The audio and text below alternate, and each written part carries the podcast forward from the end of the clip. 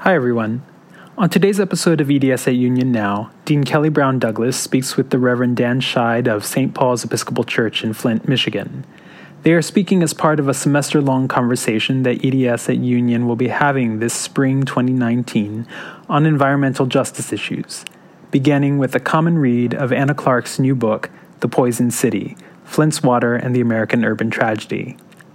If you enjoyed today's episode, please subscribe wherever you listen to podcasts Share the show with your friends and let us know what you think by leaving a review. And with that, here is Dean Douglas. Enjoy the show. I welcome you all to our continuing conversations at EDS at Union on fostering and building a just earth. Today, we're happy to be joined by Father Dan Scheid from St. Paul's Episcopal Church in Flint, Michigan. We will be talking with Father Scheid on that which has seemed to have left the national conversation, uh, but has remained a crisis for those people in the city of Flint, Michigan, and that is the water crisis. Uh, we at EDS and Union will be engaging in uh, conversations about the water crisis throughout this semester and environmental justice. And so we are pleased to have someone who is there in Flint directly impacted and doing work in relationship to Flint and who can bring us up to date on some of the things that are going on in Flint, Michigan. So I thank you, Father Scheid, for joining us on this afternoon. Thank you for the invitation. I look forward to speaking with you.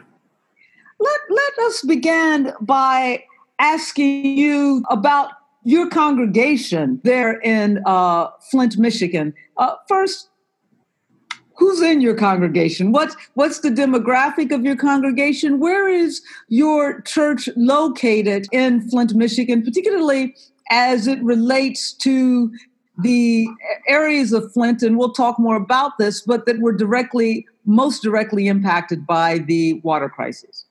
Certainly. St. Paul's is located uh, in downtown Flint. Parish has been in existence since 1840, and the, the church building has been on the corner of Saginaw Street and 3rd Street since 1872.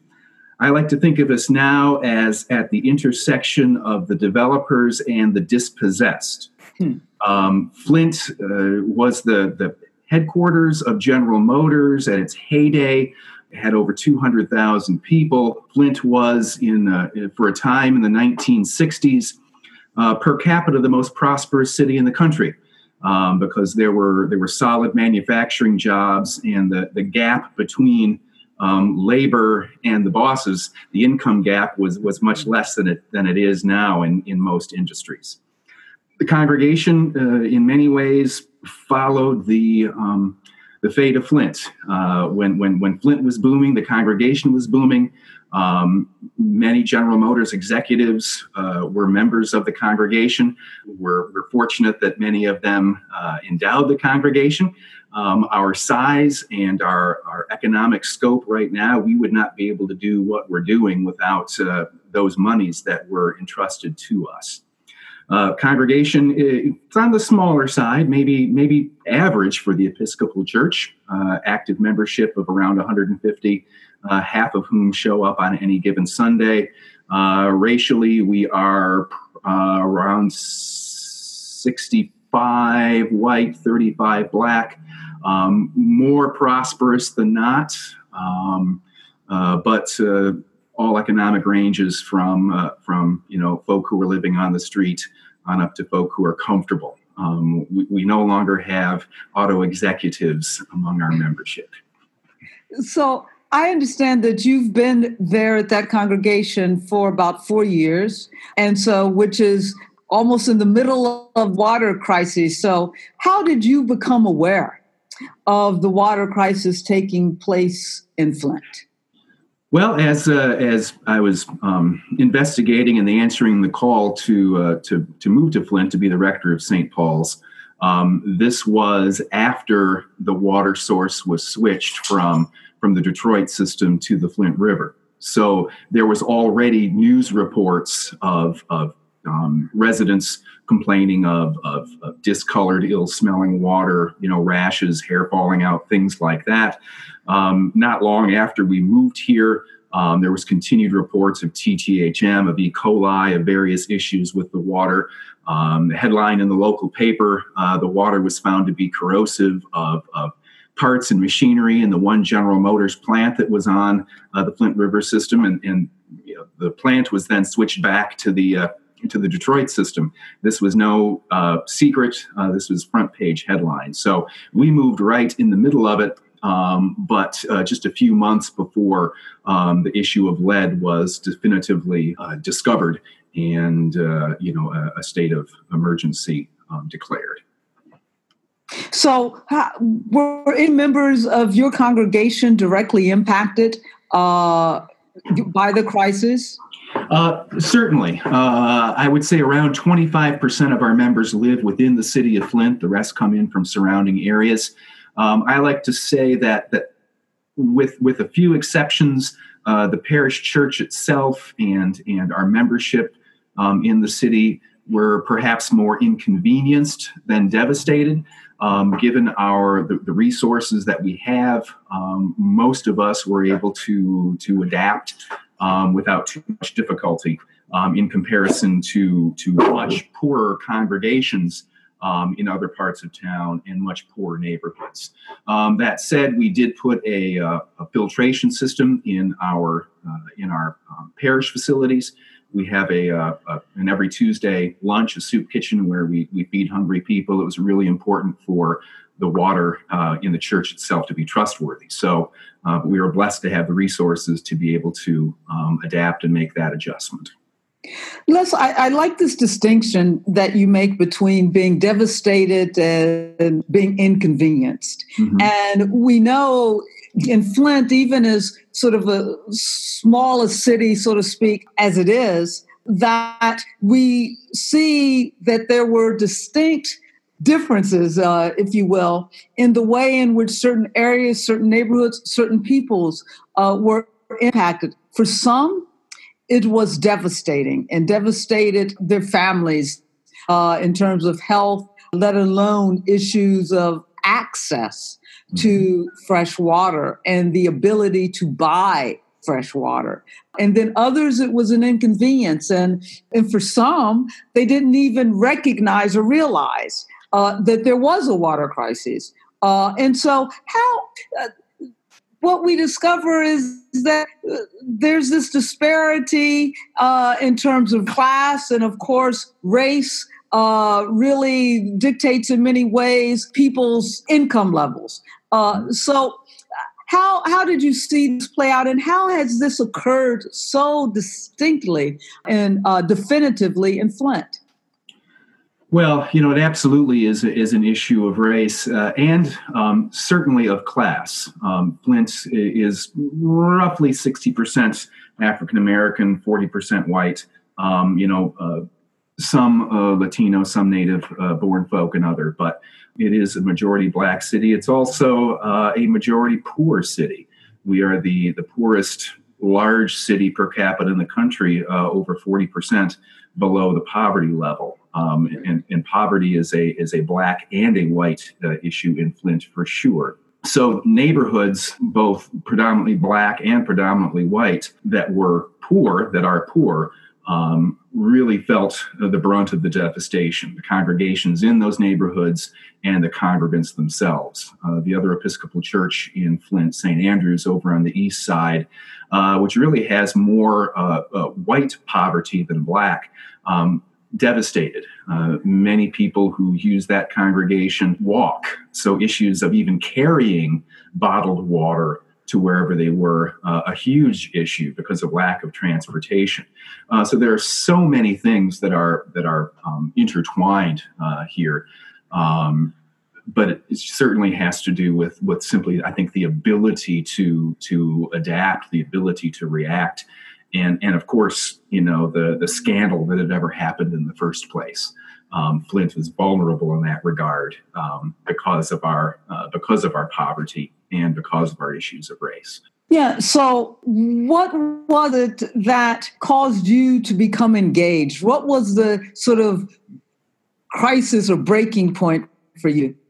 Well, you know, we uh, at my home, uh, which is which is in the town and, and in one of the more um, stable, um, prosperous neighborhoods, uh, we did not have the issues with with discolored, foul-smelling water. You know, uh, you know, lead, of course, is is uh, you know tasteless and odorless. So uh, we didn't know of, of, those issues for some time. It, took me a little time, you know, honestly, to to become more engaged. You know, moving to a new city, moving to a new congregation. Um, you know, one as a as a as a clergy person doesn't always know how much latitude one has to to engage in the community. I was certainly brought to Flint um, because I have a, a, desire to be active in the community. But it took some time for me to to catch up with those who in the city who were most acutely affected and who were protesting most loudly you know, in in Flint's case in particular, you know, many folk were dismissed as being as being crazy, as being rabble rousers. You know, sure you're bringing jugs of discolored water to City Hall, but but the science tells us that it's good. So who are you going to believe, you crazy person? Your own eyes, or or you know what uh, what you're being told by government institutions. So it, it took me some time, but I think. Um, certainly, once the once the issue of lead um, became prominent, then almost everybody jumped on the bandwagon. And I will, you know, I will certainly confess to not having been as active and as engaged before um, that point uh, as I was afterward. It's, it's very easy to become engaged when everyone is outraged. It takes a lot more courage um, and determination uh, to become engaged at the at the leading edge of a scandal. Yeah, thanks. I appreciate you saying that, and uh, because so often we find that that's the case, and and I, I will return to this in a minute, particularly in relationship to the church, and most particularly the church that we share, and their uh, members of the Episcopal Church. But I, I want to return j- just for a moment to this issue of how long it took people to respond and for th- this to really become a part of the national conversation. One of the things, as you know, we are reading here at EDS at Union Anna Clark's book, The Poisoned City, mm-hmm. and who, uh, for our listening audience, was a journalist covering this story and doing research on this story. And so she has helped us to understand the in this book the complexity of the issues that played themselves out through the water crisis and in how many respects the water crisis was predictable in terms of the impact that it had on the city of Flint, in terms of the impact and disproportionate impact that it had on certain members of the city of Flint. And again, just as you have said, Father Scheid, yes, it has to do with poverty. And of course, she's made very clear, and of course, when we understand poverty, we understand it as a racialized phenomenon. All people are. Uh, of all colors are poor and find themselves living under the poverty line, but we see that that disproportionately impacts people of color, and particularly children of color. So, what we also see is that when those persons who are most marginalized either by being poor or of color or of both were raising their voices uh, and saying that something's wrong with our water that nobody listened mm-hmm. uh, or took them seriously, and that it was only when a couple of white persons began, and white families and uh, white mothers uh, in particular, began to raise their voices, that this began to get some kind of national attention. We also know that black churches were engaged in these issues of protest. Tell me how that has played itself out, and what are your responses to that? Oh, Flint is a complicated city. Um, that's such a complex question. Um, you know, certainly, um, you're right. The uh, you know the, the switch to you know the Flint River was in in you know early 2014, and the, the lead wasn't discovered uh, until the you know the autumn of 2015. So a year and a half went by Uh, and it really wasn't until the lead became an issue that, that there was the national outcry, right? So for so long before that, there were the issues of, of, of, people complaining, people protesting, and, and largely not being listened to. You know, certainly the, the mayoral election in November of 2015 mm-hmm. um, turned on the issue of water, really.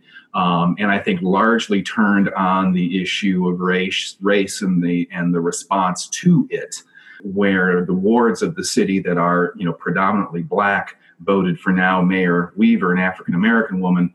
Wards in the city that were predominantly white uh, voted for you know then the incumbent Dayne Walling, a white man. Um, I, I, think there was a you know a strong sense of wanting to to you know sweep issues under the rug. Um, of, of, you know minimizing the the import and the impact on people, especially you know poor people, people of color. Um, you know, Flint was at that time beginning to rebound from economic devastation and and was beginning to redevelop, at least in downtown. And, and this was a tremendous setback. And, and when you're a developer um, and you're looking to attract um, business and population, the last thing you want uh, is a is a national water crisis. So there was no impetus um, on the part of, of the powers that be to listen to folk who were complaining. Um, and you know, and certainly the you know the women who Anna Clark raises in her book, um, you know, the two the two mothers who who really were at the forefront of, of that phase of it, their voices began to be heard. Um, but but even you know their efforts were minimized. You know, really until you know it was the work of, of Dr. Mona Hanna Attisha, um, her you know study showing the increase in lead levels of, of children in Flint that you know, really got you know, everyone to sit up and listen. But before and even that, initially, she was ignored. And even initially, she was ignored, absolutely, um, and uh, you know, and and threatened. Um, and, and, minimized. Um, and I don't know if your students have had a chance, if any have picked up her book as well. Um, it's really a nice companion to to Anna Clark's book. Um, they tell you know much of the same story, but from different perspectives and and um, uh, different levels of interest. Yeah, it's it's interesting to see how, as Anna Clark points out, but as we know, the ways in which water brings us all together. But that water that brings us all together, for which we are all relying upon, good, clean water, that it also uh, shows how we are so far apart Sure. Uh, uh, and so the water that brings us together is also the water that divides. Uh, let me ask you what, because we know what we know of Flint and of Flint's history and its long history of discriminatory housing and all of this, no different than the rest of the country in terms of redlining, but the history of redlining that indeed uh, allowed for the kind of uh, discrimination that allowed for the disproportionate impact in some respects of the water crisis because of blighted neighborhoods, etc. With that said, so we know how it divided us. Mm-hmm. Uh, how have you seen ways in which that water that divided has brought the community together? water tends to ebb and flow, doesn't it? Yeah. it looks for it looks for uh, you know kind of a low level place, and and it continues to ebb and flow in Flint. There's no question that that you know at the at the height of the national awareness of the water crisis, there was a a, a reasonable degree of um, unity and shared purpose, at least on the surface. Um, celebrities were coming to town. There was a sense of this is really an opportunity for, for Flint to shine, right? To be an example to the rest of the country. Uh, alas, we have not um, we have not continued in that spirit. There is um, there continues to be great division in our city on the what is the appropriate response. Um, there is division in the city um, in terms of the repairing the infrastructure and the not only the mechanics but the economics of that. Mm-hmm. Um, uh, city government, city council is divided. Uh, many churches remain involved, but other churches really have been on the sidelines. Uh, development continues in uh, in prosperous places and is ignored in others. Um, I would say, in in large part, um, we're not much farther along in terms of in terms of a common purpose, in terms of water's ability to bring us together as as we could be. Those waters have have parted. Um, there are there are different branches of that river now, and uh, and we remain a city that that is divided and that is struggling. Um, some folk I talk to um, suggest that there's some intentionality about that because if uh, if, if activists are are are kept apart, if uh, you know if if factions begin um, among groups who who had common cause, um, that lessens their ability to affect systemic change. Mm-hmm. And, change remains only on the surface. And, and I fear that's where we are in large part in Flint right now. So, uh, as you mentioned, churches' involvement or lack thereof in some cases, what, uh, where was the Episcopal Church in this crisis, and where they are now? Not only I, you said that your church, there are two, I guess, Episcopal churches mm-hmm. in uh, Flint, and in fact, almost reflective of, in some respects, your church uh, is a little more prosperous in a different part of town uh, than St. Andrew's Parish is mm-hmm. more impacted by the water crisis uh, than your church and that neighborhood. So, where has been not simply the individual uh, Episcopal Church responses, but the institutional church? I was struck in reading Anna Clark's book by there was the involvement of the coalition of churches and that seemed to be black church churches uh, of Baptists or whatever. I was struck by the absence of uh, the Episcopal Church, at least in the way in which she told the story. And so, how accurate is that? Where was the Episcopal Church as an institution? Uh, what, how did it engage or not? Uh, very good question. Uh, the the concerned pastors for social action, yes. um, almost entirely coalition of black churches for for at least forty years. Um, I began caucusing with those pastors, you know, around the time that the water crisis really came to a head. It was it was important. I, I felt for for me uh, personally, professionally, vocationally, and also for the parish to have a connection. It, that organization, Concerned Pastors, does remain almost entirely a black church, right. uh, a black church uh, group, a black church organization. Uh, so the Episcopal Church did not have a strong interdenominational presence with other churches, um, black churches or white churches for that matter, in town. We had our, we really had our own response, and, and I think in many ways, um, parishes across denominations um, had some combination of their own response and doing things in partnership with others. Um, I, I, think there was room for both our the Episcopal Church response, while we didn't work across denominations with other churches much, we do have a presence in Flint. Um, two parishes and and two nonprofit organiz- at that time two nonprofit organizations that we were responsible for. So the Episcopal Church's response largely was was funneled through uh, funneled through St. Paul's as, as the fiduciary and, and, and the, the, the place to receive money, mm-hmm. and then to work with the, the other parish and the other two organizations to, to meet needs. Uh, those organizations uh, are Christ, uh, were Christ Enrichment Center, a nonprofit, which has since closed for, for other reasons, and mm-hmm. Crossover Downtown Outreach Ministry. Um, mm-hmm. Uh, Episcopal and other um, church based uh, ministry in downtown Flint. So our our response at the at the very beginning was like almost everyone else, bottled water, bottled water, bottled water. Right? Um, we received. Um, grant funding from Episcopal Relief and Development, uh, a, a, couple of grants. Um, the Episcopal Diocese of Eastern Michigan was generous from its um, kind of emergency needs fund.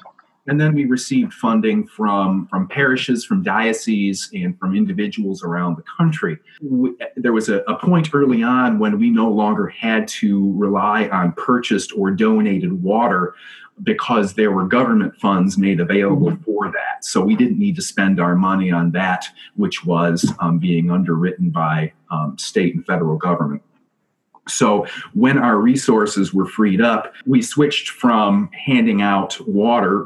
We still do, but that that became less our focus. More of our focus was on um, ways to combat the issue of lead poisoning through nutrition. Both churches and both nonprofit organizations had food and feeding ministries already in place that predated the water crisis. So for us, it was a very easy switch to be able to use grant money from Episcopal Relief Development, from the Diocese of Eastern Michigan, from other donations uh, to be able to purchase specifically healthy foods, um, either to give away in a food pantry setting or to serve in a, in a soup kitchen setting. Um, and, and, we continue with that response um, to this day. You know, overall, we received about $160,000 uh, you know, from uh, most of that from Episcopal Relief and Development, uh, but a large part from the diocese and, and, and other folks and and we have been spending that money down every month. Um, right now, of course, fewer donations coming in because it's not uh, it's not on the, the, the, the national radar screen anymore. Um, we expect to to have that fund exhausted um, probably this summer or early autumn. And in a way, that's that's okay. The um, the infrastructure is expected to be replaced. The lead service lines are expected to be replaced by this summer. So, in a, in a sense, that's kind of a nice dovetail.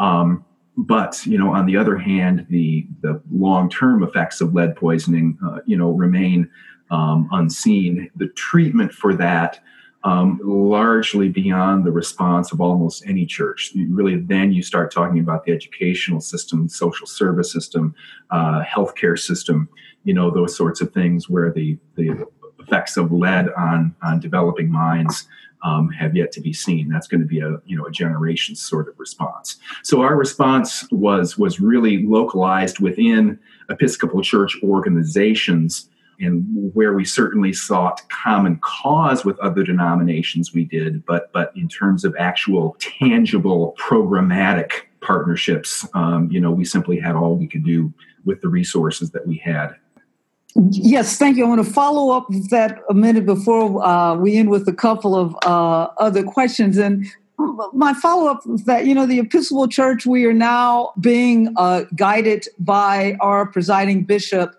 to really become more engaged uh, mm-hmm. with the Jesus movement yep. as we move toward uh, the beloved community of what we mm-hmm. call here at EDS at Union partner with God in moving toward a just earth. Mm-hmm. So when we think about the Jesus movement and we think about that in Flint, Michigan, mm-hmm. uh, then in the midst of the crisis, and now could we say beyond and be commended for the work that your parish uh, has done there uh, in Flint, Michigan.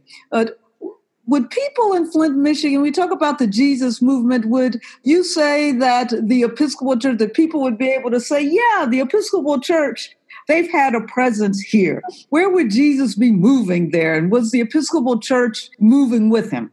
Hmm you know, in terms of the the water issue itself, um, I would not be so uh, so bold as to say we were a leading denomination in addressing that. In other issues of justice, um, I think we stand out pretty good. Economic justice, uh, LGBTQ uh, issues. Um, I am a visible pastor in in in many ways, um, and have a supportive congregation.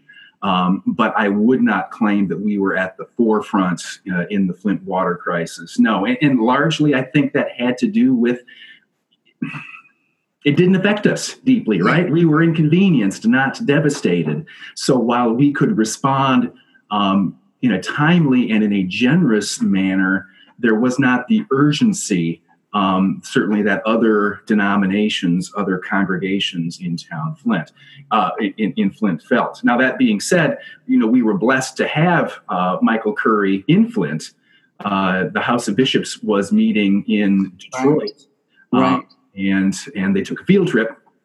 Uh, presiding bishop and, and, a number of bishops and their spouses came up, um, met in St. Paul's with the with the mayor, state senator, and then went to the other sites, went to St. Andrews, went to Christ Enrichment Center to, to see how other Episcopal based organizations were dealing with.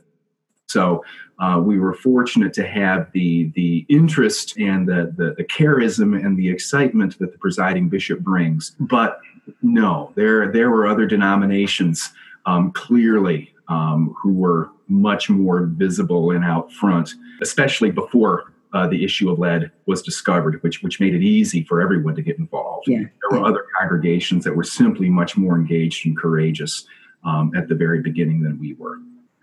Let me ask you this, shifting a little bit toward uh, the close of this conversation. If there was, is there one story from Flint and your engagement there uh, during this time of crisis and now even in the road to recovery in some respect. Is there a story that stands out for you that sort of encapsulates what this was all about?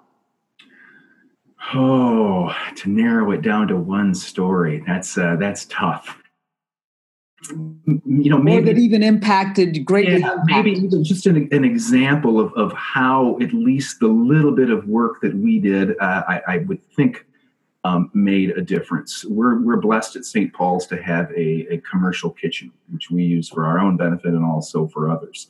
Um, our, our, partnering organization crossover downtown outreach ministry um, has a cooking class. You know so many folk um, simply do not have cooking skills uh, for, for one reason or another.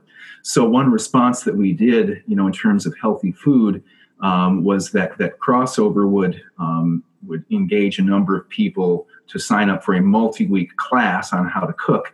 They would meet uh, in our parish hall and in our kitchen uh, would have a trained cook show folk how to use various ingredients, healthy ingredients, right, to be able to mm-hmm. feed themselves and their families.